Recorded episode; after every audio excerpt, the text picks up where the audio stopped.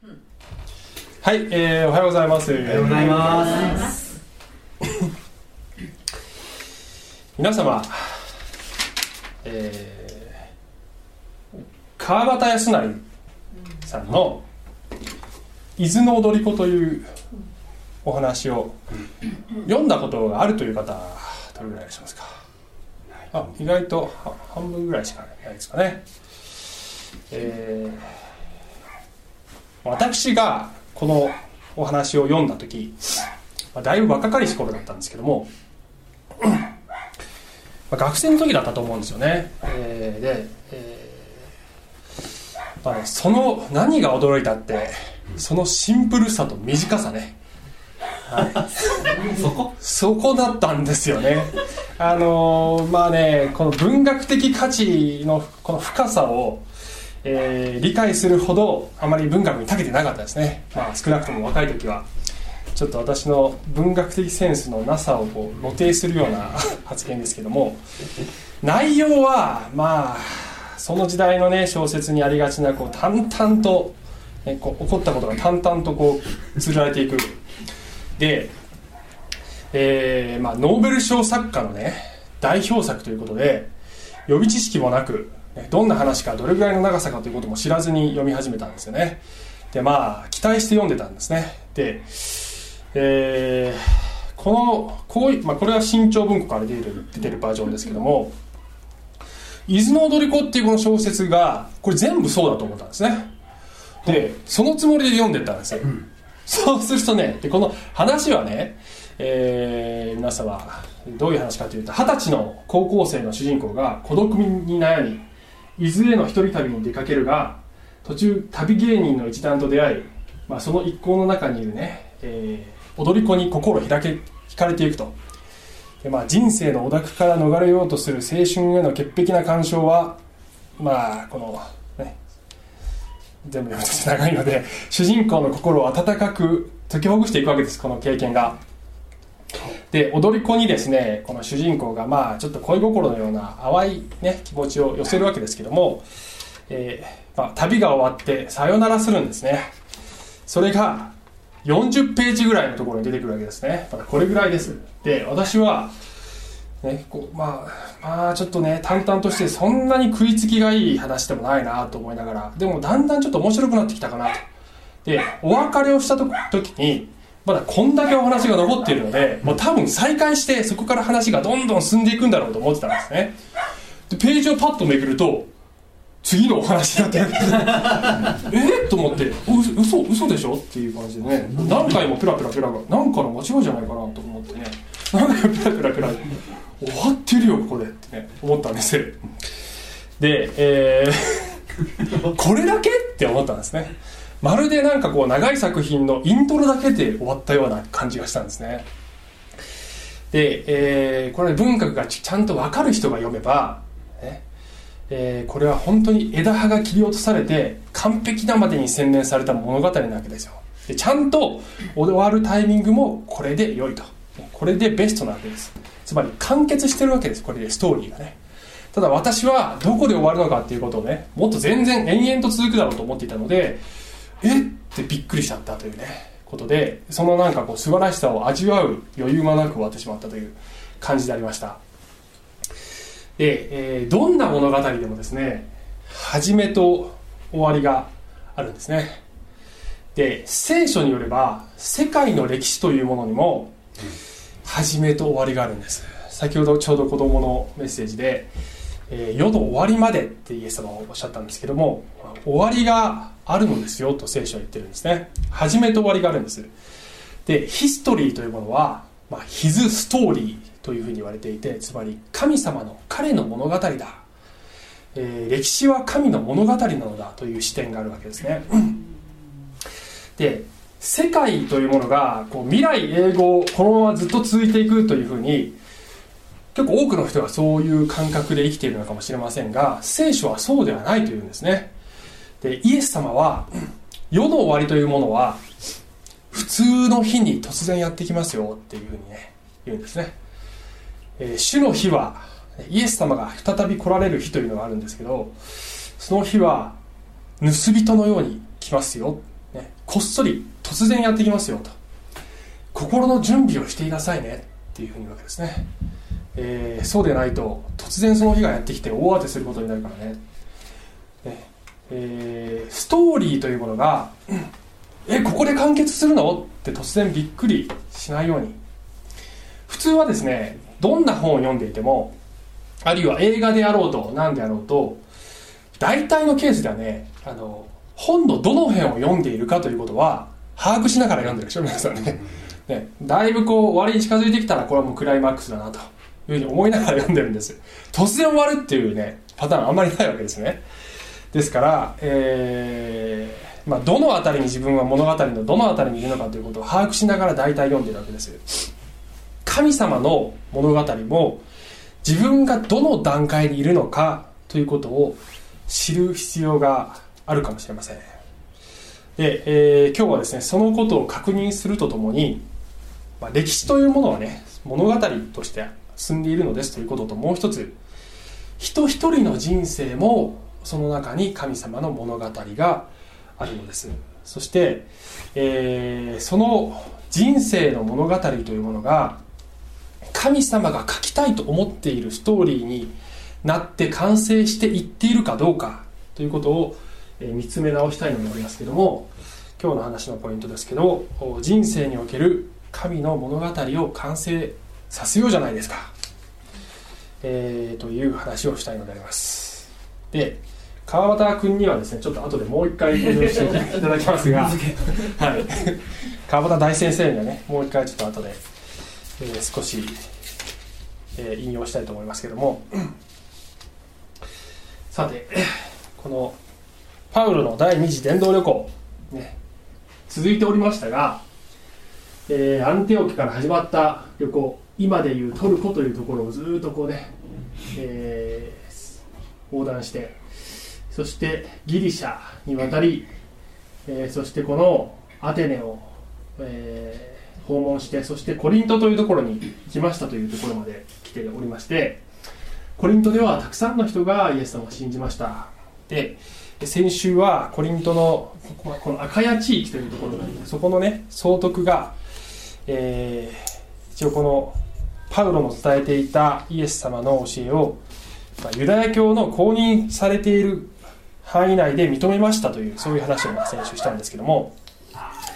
このパウロあコリントですね。パウロはあ去っていくんですね。そして、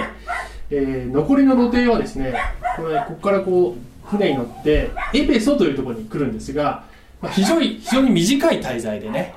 えー、この後はね聖書の中ではもうサクサクサクっとこうねエペソに滞在して福音を語ってそしてもう今度はユダヤに戻ってエルサレムに行ってでアンテオキに戻りましたということがかなりサクサクっと書いてありましてそこはもう取り上げないままで終わろうと思います。でこのパウロが第二次宣教旅行をこうやって終わるんですけど、えー、このエペソに行った時にですねコリントで出会ったアキラとプリスキラという夫婦がいるんですね。クリスチャンの夫婦なんですけどもこのアキラとプリスキラが一緒にエペソに渡ったっていうんですね。でエペソで彼らは滞在してパウロが戻った後もエペソにとど、まったということが書いてあるんです。でこのアキラとプリスキラという夫婦は、まあ、パウロのですね非常に大きな支えになっていく夫婦なんですけどもこの夫婦がエペソにいる時にアポロという人物が、えー、このエペソに訪問するエペソを訪問するというのが今日の話でありましてアポロという人物を取り上げたいと思いますね。えー、エペソでパウロの宣教が第二次宣教が終わった後のエペソでの出来事。それが今日の話です。はい、えー、使徒の働き。18章と、えー、19章まで今日はまたがってますけども、えー、さてアレキサンドリアの生まれで雄弁なアポロというユダヤ人がエペソに来たと。彼は聖書に通じていたっていうふうに紹介されるんですね。アレキサンドリアというのはエジプトの北海岸の都市であります。でその都市は非常に大きい都市で非常に多くのユダヤ人の移住者がいたんですね、えそしてもちろんそこではその街道があり、えー、聖書が語られていたのですが聖書に通じていた人であるというふうに書いてあるということはおそらくはねこのユダヤ教のラビであったと考えられます。ラビというのはユダヤ教のえーまあ、教師のことですね。ラビと言います、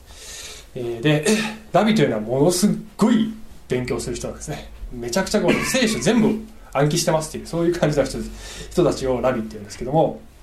おそらくこのアポロもラビだったと思われますね。えー。そして、えー25節見るとこの人は主の道の教えを受け霊に燃えてイエスのことを正確に語りまた教えていたがただヨハネのバプテスマしか知らなかったっていうんですね、えヨハネというのは洗礼者ヨハネのことです。で、えー洗礼者ヨハネはイエス様が来る前にですね、えーこの来たるべき救い主という方がもうすぐ来ますよということで、えーこの悔い改めのバプテスマを授けながら心を備えなさい。救い主がもうすぐ来ますよというふうにね語っていた人です。荒野で叫んでいた人ですね。でこのヨハネのもとにたくさんの人が来て悔い改めてね、えーどうしたらいいでしょうかと、ね、救い主を待ちましょうということでそういう救い主運動が起こっていったところにイエス・キリストがやってきてえ洗礼者ヨハネはあれがあのイエスが私が言っていた人なんだよという話が、まあ、福音書に書いてあるわけですけども、えーこのアポロはヨハネのバプテスマまでしか知らなかったっていうんですね。イエスのバプテスマイエスの皆によるバプテスマというものは知りませんでしたっていうんです。で、えー26節見ると彼は街道で大胆に話し始めた。それを聞いていたプリスキラとアクラは彼を招き入れて神の道をもっと正確に彼に説明したっていうんですね、えーおそらくですね、えーパこのアポロという人がどれぐらいのレベルまでイエス・キリストのことを知っていたかというと正確には分からないんですがまあ考えられるパターンとしては、まあ、おそらく彼はヨハネに会ったことはあったであろうと、ヨハネが救い主が来るよって言ってたことは知って知っていたと。けれどももしかしたらその後でこの自分の故郷に戻ってイエスには直接会ったことがおそらくはないであろうという感じがしますね。しかし人づてにイエスの噂を聞いてイエスがこんな奇跡をしたこんなことを言っているそしてヨハネはイエスがそれだと言ったというそういう話を聞いてこれはもうこのイエスが救い主だと。でイエスの情報を聞きながら聖書と照らし合わせ旧約聖書と照らし合わせてこの方がやっぱり絶対救い主だということで、えー確信を持ったという感じだったんじゃないでしょうかね。しかし、えーもしかしたらイエスが十字架にかけられて死にました。そして復活されました、えーそしてその40日後に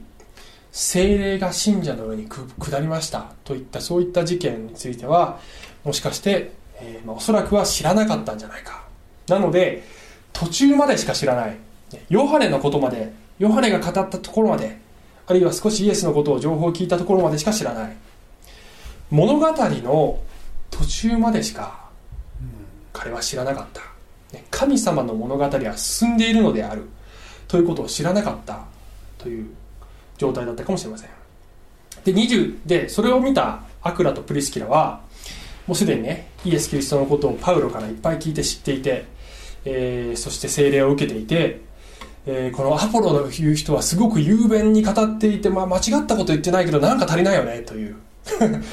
もうちょっとなんかもう一つあれ？っていう感じだったんでしょうね。それでアポロを招いて、え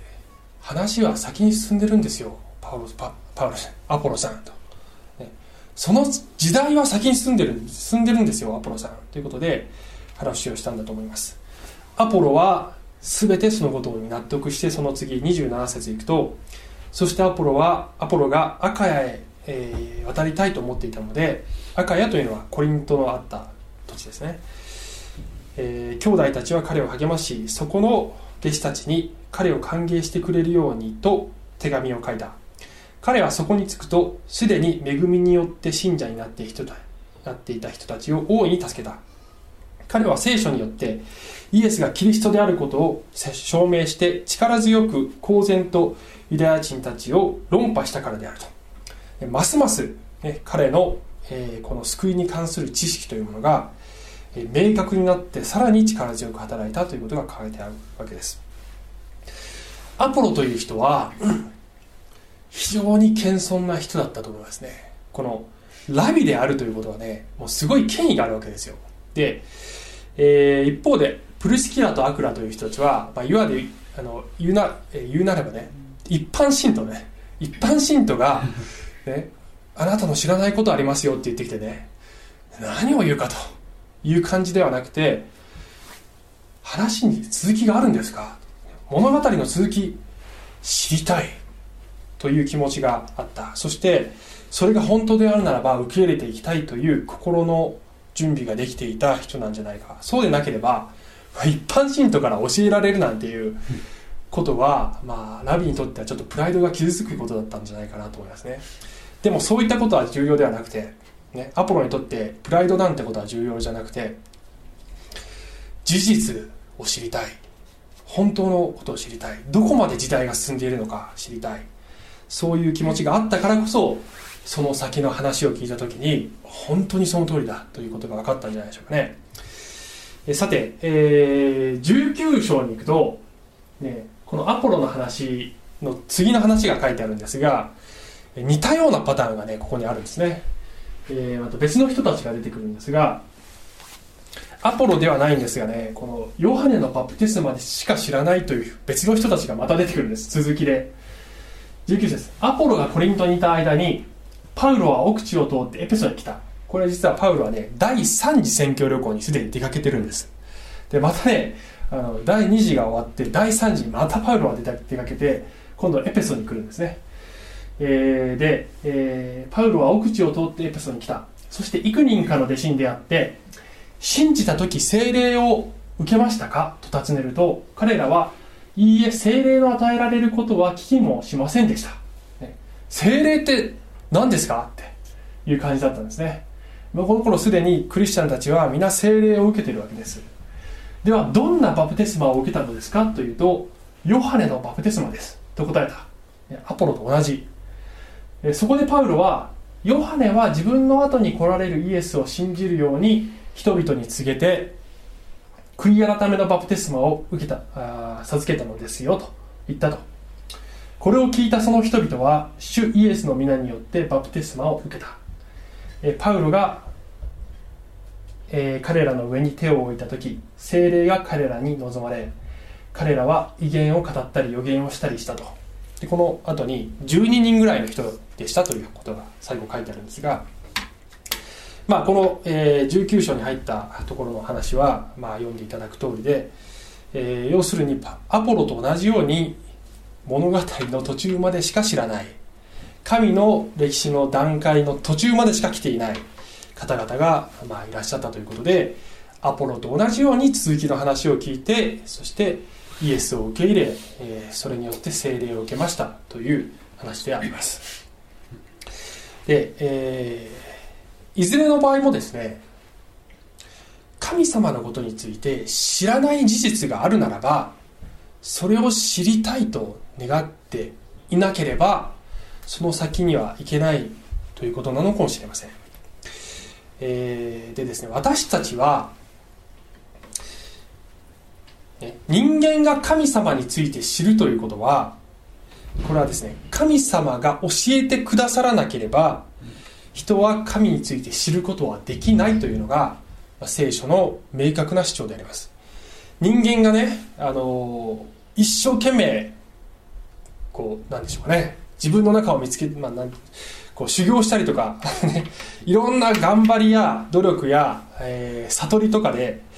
えー、見えない世界の真実を知ることはできないのであって神が教えてくださって初めて人間はそのことに気づきそして発見していくことができる。というのが聖書の主張であります。で、えー、その時に自分にはそれを知り得る力はないのだという謙遜と神が教えてくださるなら知りたいという意欲とそして神が教えてくださっているその情報がきっとあるはずだ。という気持ち、ね、私には知らない事実があるけどもあのきっとどこかにあるはずだ。神様はご自身のことを示しているはずだ。ということをそういう気持ちを持っていればあそしてそれを知りたい。という気持ちを持っていればきっと神様が教えてくださるんじゃないでしょうか。その神が教えてくださっているということを、え、啓示というのでありますね。神は啓示しておられる。自分自身をご自身を啓示しているとなります。で神による啓示というものには2種類あるという話をね時々するんですけども、えー、一般啓示と特別啓示というふうに分けられますということをね時々話します。で一般啓示というのは自然とか良心とか自分自身人間の良心を見つめる時とかあるいは歴史の中に表されている神様の働きとかそういったものを見つめる時に、えー、この聖書とかを知らなくても人は作り主について知りうるのですよと聖書は言ってるんですね、えー、ちょっと特別啓示に行く前にこの一般啓示についてはねこのローマ人への手紙というところにこういうふうに書いてます。なぜなら神について知り得ることは彼らに明らかである。この彼らというのは一般的に世の中の人という、ね、ことですけれども、えー、明らかであるからです。それは神が明らかにされたのです。神の見えない本性。すなわち神の永遠の力と神聖は世界の創造された時からこの方被造物によって知られはっきりと認められるのであって彼らに弁解の余地はないのです、えー、つまり被造物というのは、え、この自然とか人間とか神が作ったものの中に作り主のその性質や、え、作り主がいるということが表されているんだよ。それを見つめるときに、え、この宇宙に作り主がいるということは人はそれをこうね認めることができる。だから神なんか聞いたことないから分かんないよっていうそういうあの弁解は聞かないのですよとパウロは厳しくねパウロは毒舌なんでそんな言い訳聞かないよっていうのがこれが聖書のね、えー、主張であります、えー、先日ですねあのでこの「 Daily Bread」というデボーションブックに、えー、このネワサルコヨトルコトヨルか。ネワサルコトヨルというえメキシコのね統治者の話が紹介されてまして、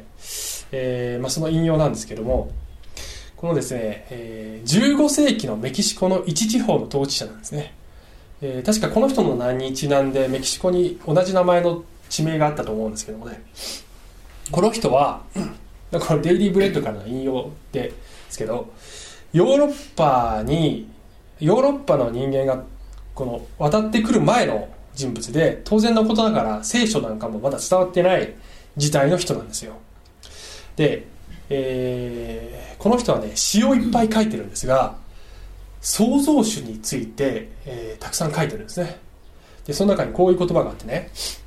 私が礼拝する神々は石の偶像だ。話もせず感じもしない。大きな力を持った知られざる神がおられその方は宇宙の作り主だ。このお方だけが苦しむ私を慰め悩む私を助けることができる。このお方に私の助け主守り主になっていただきたいものだ。というふうに聖書のこと何も知らないよこの人、えー、詩に書いてるというねことが載ってた。でおっと思ってね、えー、興味深いと思いました、えー、人はこのように聖書の啓示を知らずとも作り主というものを知覚できる、ね、実際にそういう人がいたという話であります、えー、そして、えー、偶像を拝むということの虚しさを知っている人がいたということですね、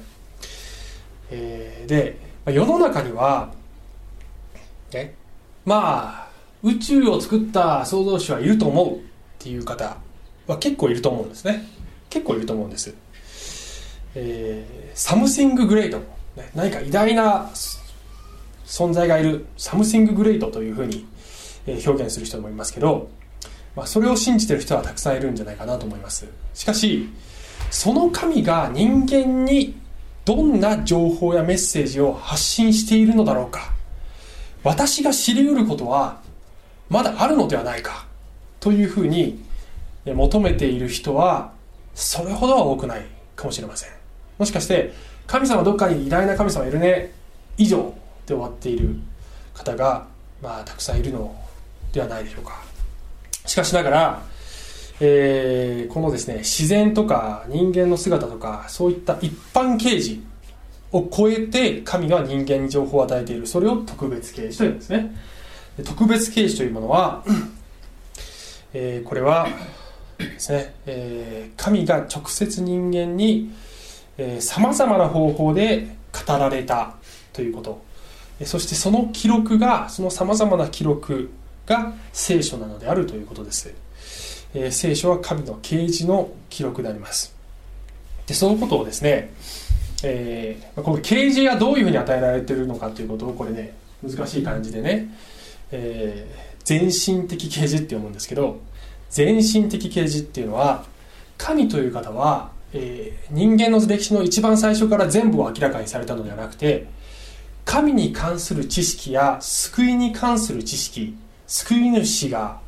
どのような方かというそういったことあるいは、え、この世界が終わる時の様そういったことに関しては人間の歴史の中で段階的に人間に掲示していきましたということを全身的掲示っていうんですね、まあ、神学用語ですけども。で、えー、パウロはですね、えーまあ、こういうふうに書いてあるんですが私が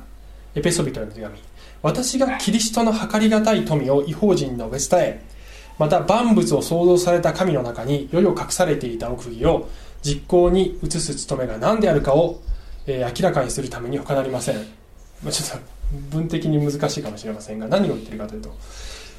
えー、神の中に世々隠されていた奥義があったのですよ。でこの奥義という言葉はあのこれ奥義じゃなくて奥義って読むんですけど奥義っていうのは英語で言うとねミステリーであります。ミステリーという言葉なんですね。あの皆さんミステリー小説読んでて最後まで謎が明らかにされない小説って読んだことありますか？まあ例外的にそういうのもあるかもしれませんが、えー、ほとんど基本的にはミステリー小説っていうのは最後には、ね、物語の中でこう謎だったことが全てつまびらかにされて終わるっていうのが基本的なスタイルだと思いますね。謎のまま終わったらもうモヤモヤして っていう感じでしょうきっと、ね、基本的には全て明らかにされていくんです。でも物語の途中では謎のままであるっていうそれがミステリー小説ですよね。神様は、えー、歴史の中でミステリーを持っていた。だけどそのミステリーというのはやがて、えー、ベールが剥がされて明らかにされされることが、えーね、決まっていたミステリーであってそれをこの神様から選ばれた預言者とか、えー、あるいはこの新約の時代だと人たちがえベールをですね、えー、覆いを取り去って、えー、この啓示を明らかにしていくということにのために召されていたのだと。その記録が聖書なんだというふうに聖書は語っているのであります。話がねどんどん進んでいくんです。歴史の中で。で、えー、例えばまあこの全部をちょっと説明することはできないのですけど今時間がなくてね。神様という方はね契約を結ぶ神様で聖書にはまあ8つの契約があるっていうふうに言われてるんですね。でこの8つの契約というふうに、えー、これ神学の体系によって神学の種類によって契約の種類とか分け方が違って8つではなくて、まあ、別のね、えー、分け方になっている神学もあるんですがまあ、あのそれは分け方の問題なんですね。で私が学んだ金額ではこの神様の契約を8つですっていうふうにね分類してるんですけども、えーまあ、全部ちょっと説明する時間ありません。これを見せたのはこういうふうに神様は契約人間との契約約束事を通して時代時代で神が人間との関わり方が変わっていってるのですというね。エレン契約アダム契約ノアという人物、えー、と契約。アブラハム契約。モーセ契約。ダビデ契約。土地の契約。そして新しい契約。はい。で私たちは今どの契約にいるでしょうか？はい。H 君。8分の 1? ちょっと時間ないからはい、新しい契約にいるのです。私たちは新しい契約にいます。で今の時代は神様のこのえー、啓示は私たちは完成版を持っています、はい、そのことを間違えてはいけないですね。私たちは完成版を与えられているんです。で多くの宗教の あのねこれキリスト教の後に出てきた多くの宗教が新しい啓示を受けたっつって新しい宗教を始めたりするんですけどえーそんなことはないのです。なぜそう言えるかというとこの話は全部ねあのそれまでの話が全部無効になってしまうような契約ではないんですね。全部つながっているんです。契約が更新されていく部分もあるんですけど、ね、それは全部そうなることが最初から決まっていてストーリーとして成り立っているこの順番なんですね。である人がこの後に来てそれまでの話を全部無効にするような全く脈絡もない契約を持ち掲示を持ち出したりしていくんですね。あの歴史の中で。で新しい契約だっつって、えーやるんですけどストーリーが続かないんです。ですからそういう新しい啓示はないのです、えーそれは別の例から来てる啓示だと思った方がいいですね、えーなので私たちは完成版を聖書によって与えられているわけです、ね、矛盾があるけ啓示を後ろに持ってきてもしょうがないんですね。全て辻褄が合う、えー契約なんです。で契約だけじゃなくて神様は預言者を通してさまざまな方法で救い主はこのような方だということを時代時代でこう明らかにしていくわけですね、まあ、ちょっと今日の、えーメッセージでそれを全部説明することはできないんですけどもそういうふうに歴史は動いてきているということです、えーところで皆様川端君にもう一度登場していきますが 川端大先生。え？えー冒頭で話したこの「伊豆の踊り子」という話は先ほど申し上げた申し上げたようにまあ私個人的にはねこのまだ続くだろうと思っていたらすぐに終わってしまいましたという話でした。がそれはちゃんとストーリーとして実は完成されているそういうストーリーだったのですということを申し上げたのですが一方で、川端康成さんの最後の作品の名前を知っている方いらっしゃいますね。ねはい、えータンポポという作品でして、はい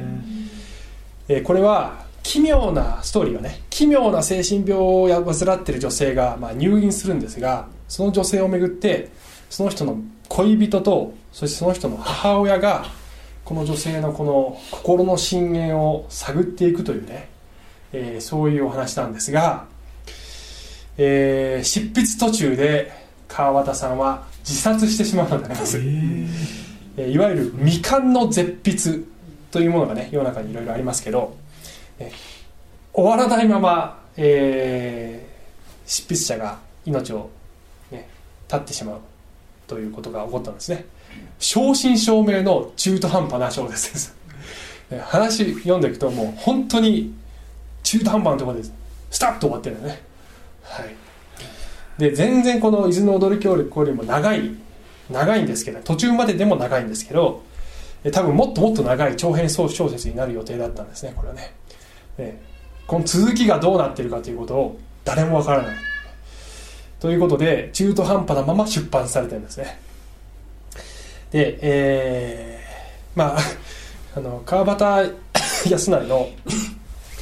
死因はいろいろ説があって実は自殺ではなくて他殺だったんじゃないかとか実は事故死だったんじゃないかとかいろいろありますけども、えー途中でね、えー死なないでほしかったなと思うんですね。で物語というものは本来は完成しなければいけないんですね、えー物語は途中で終わらないでほしいんです。もやもやするでしょ？どうなってるのかなこの後はと。皆様あの最初にね人生というものも、えー神様の物語なのですと私申し上げましたが、えー最後にそそこに入っていきたいんですけど、えー神様は皆様の人生に物語を持っているんですね、え歴史が物語であるように人一人の人生も一つの大きな一つの小さなというか物語になってるんですね。でそれは神様はそれを完成させたいと思っていらっしゃるんです神様が計画を持ってるんですそれぞれの人の人生に。それが長いか短いかということは問題ではないのです、えーある人は長くある人は短いのですけども伊豆の踊り子のようにすごく短くてもそれはそれで完成されているというストーリーがあるように人間のこの人生もたとえどんなに短くても完成していればいいのですが長くても完成しなかったらそれは悲しいものなのですね。で、えー、全ての人の人生が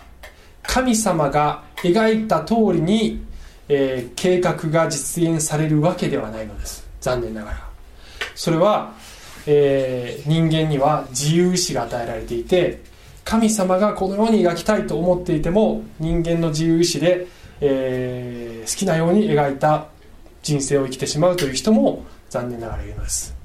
えー、神様は人間をロボットにはしなかったので、えー、無理やり自分の描いた通りの物語はしないのであります。が人間が神様が描くストーリーを私は生きたいと願う時にその神様の描くストーリーが実現していくのです。で、えー、私たちの人生もですね神様に物語を描いて完成していただこうじゃないですかということを言うために最後にね人生の人生の物語を最高傑作にするために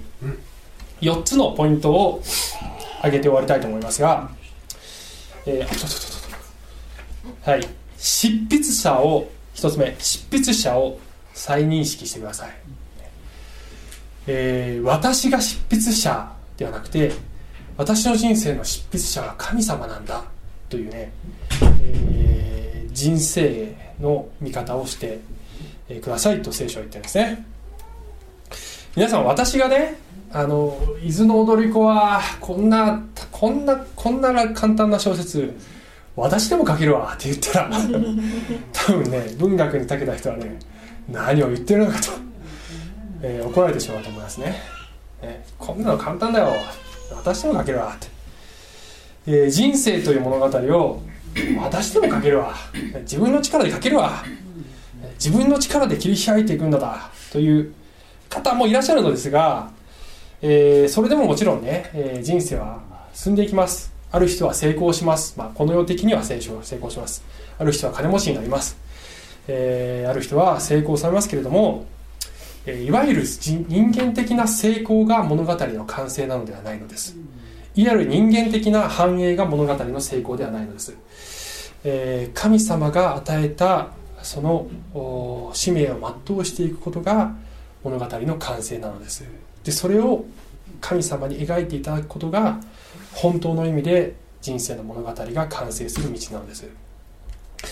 えー、伊豆の踊り子以上にエキサイティングでエンターテインメント性のある物語を作る人はいると思いますけども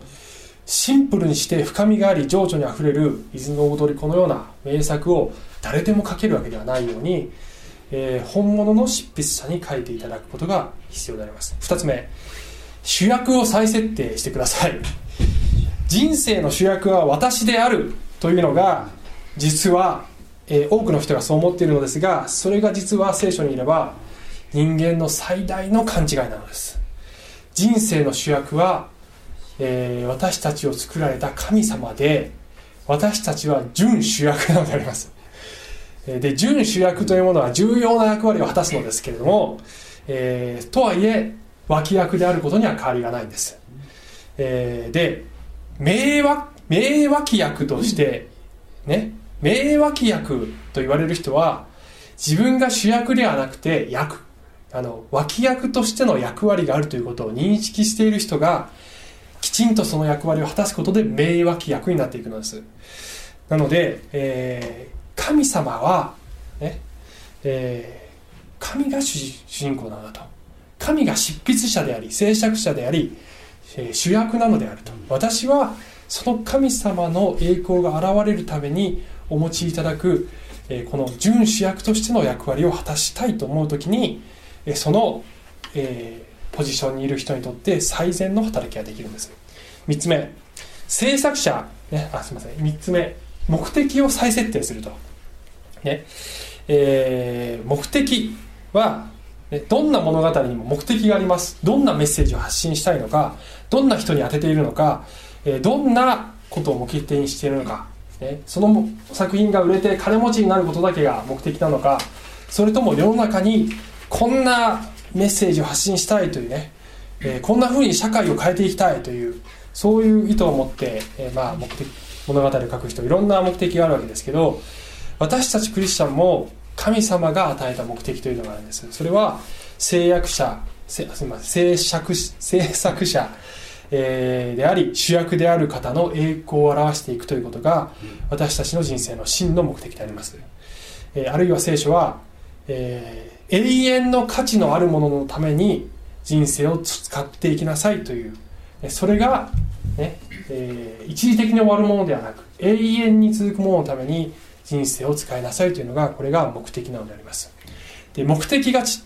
間違っていると、えー的外れな生き方になっていくんですね。4つ目。ストーリーをスリム化してください、えー人生でね素晴らしいこと素敵なこといっぱいあるんですね。でやりたいこといっぱいあるんです。が、え1日24時間1週間に7日間しかないんですね。みんなどうやっても増やすことができない。何かを優先させたら何かを削らなければならないという当然のことが時々わからないで、えーこのね優先順位がぐちゃぐちゃでとにかく目の前にあることをするとかとにかくやりたいことをするっていうだけの人生だと、えーこうね物があのね 物語を書き始めた人が、えーしょまあ、小説家志望の人とかでねとりあえず物語を書き始めるっていう人がいるんですね。で終わらないっていうパターンがあるそうです、ね、なぜ終わらないかというといろんな理由があるんですけども、えー要素を詰め込みすぎっていうことがあるらしいですね。いろんな設定詰めすぎついろ登場人物加えすぎ、えーいろんなこのね、えー伏線をつけすぎで物語終わらないということがねあるらしいです。で、えー執筆者主役目的が明確になってくるとその目的に従って枝葉を切り落としていくってことをしないと物語って完結しないんですね。で人生もえー私もテニスしてますけど、ね、バスケットもしたいなって思うことあるんです。誘われることあるんですねだけどね私テニスしててちょっと話しない。すいません。あの明確な目標があってね、え1年後にはこれぐらいになりたい。5年後ぐらいはこれぐらいのレベルになっていきたい、ね。えー20年後にはこれぐらいになっていたいというもう明確な目的があるんですね私には。でただその時を楽しむだけならテニスをしてバスケットをしていろいろやってもいいんですけど、まあ、時々はね遊びですることもあるんですけどこのスポーツもねでも限られた時間でテニスのこの目標に達していくには私はテニスに集中しようということでバスケットの誘いを断るんですね私はね。誘いが来るんですけどやりたいなと思うんですけどいや僕はテニスに集中しますっていう。ですね。なぜなら目標があるから明確だから。そこに集中しないと目標達成できない。でちなみにそのテニスをする大きな目的も実は、ね、テニスの中でも目的があるんだけどこのテニスも神様の目的のために大きな意味では使っていただきたいという大きな目的に沿ってそれをするんです。ですから、えー目的に沿って必要なことは何であろうかという視点で、えー必要なものと必要でないものを整理していかなければ人生というのはただ要素が多いだけの人生になってしまうかもしれません。他にもいろいろあるかもしれませんが、えこのようにして人生の物語を神様の手によって最高傑作にしていただくときに私たちは本当に生きるべき生き方ができたなとえいうふうに思えるそういう人生を送れるのだと思います。最後に、えーエレミア書29章。神様がこの預言者エレミアを通して言われた言葉ですね。私は私はあなた方のために立てている計画をよく知っているからだ。主の蜜げそれは災いではなく平安を与える計画でありあなた方に将来と希望を与えるためのものだ。神様は一人一人の人生に素晴らしい計画を持っています。それは人によって違うんです。が、えーその計画を実現してください神様あなたが主役になってください。あなたの栄光がそれによって現れますようにと祈っていこうじゃないですか。お祈りします。愛する天のお父様 私たちが的外れな生き方をして、えー何が重要で何が重要でないかということを、えー選別することなくう生きるときに、えーそれはあえーこう枝葉の切り落とされていない、えーただ、えーいろいろ要素があるだけの人生というのはあるかもしれませんがしかし明確な目的に向かって明確な目標に向かって、えー洗練された、えー物語になっていく時に本当に喜びがあふれると思います。神様どうぞ私たちが物語をあなたに描いていただくことができますように。イエス様のお名前によってお願いします。アーメン